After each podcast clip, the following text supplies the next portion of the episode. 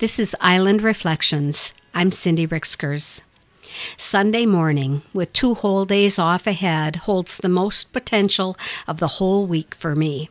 Add sunshine and it's a transcendental pause, filled with hope and possibility. A sense of calm envelops me as I start my day. I move a stack of mail and two magazines to make room to open my journal. There are no feelings of guilt or reproach at the messy table. There will be time to sort and file the papers. With the same ease of mind, I move dog toys aside with my foot as I make my way to the coffee pot.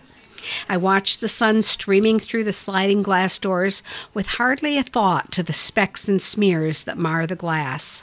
There will be time. I look out over the backyard. I appreciate the softness of the lawn and the shadows that play across the grass.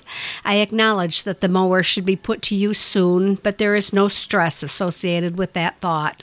It's the same as I walk through the garden. I make mental notes of the areas that need attention, but it doesn't worry me.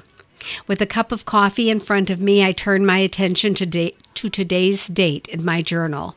It is, right now, a full blank page. I make a note to remind me to get to the grocery store today. It's only open until one p.m. to buy dog food.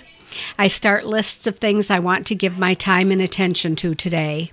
Write is first on the list. Walk is next because the sun is shining and the dogs look forward to it. Under cleaning, I note windows and laundry. I prefer to add chores after I finish them rather than start right off with a long list of to-dos. Likewise, I jot headings for yard, garden, and studio, and leave space to add my accomplishments later. There, I pour a second cup of coffee and drink it while paging through a magazine. Tomorrow or the next day, every single yet-to-do item will be a cause of angst and self-recrimination.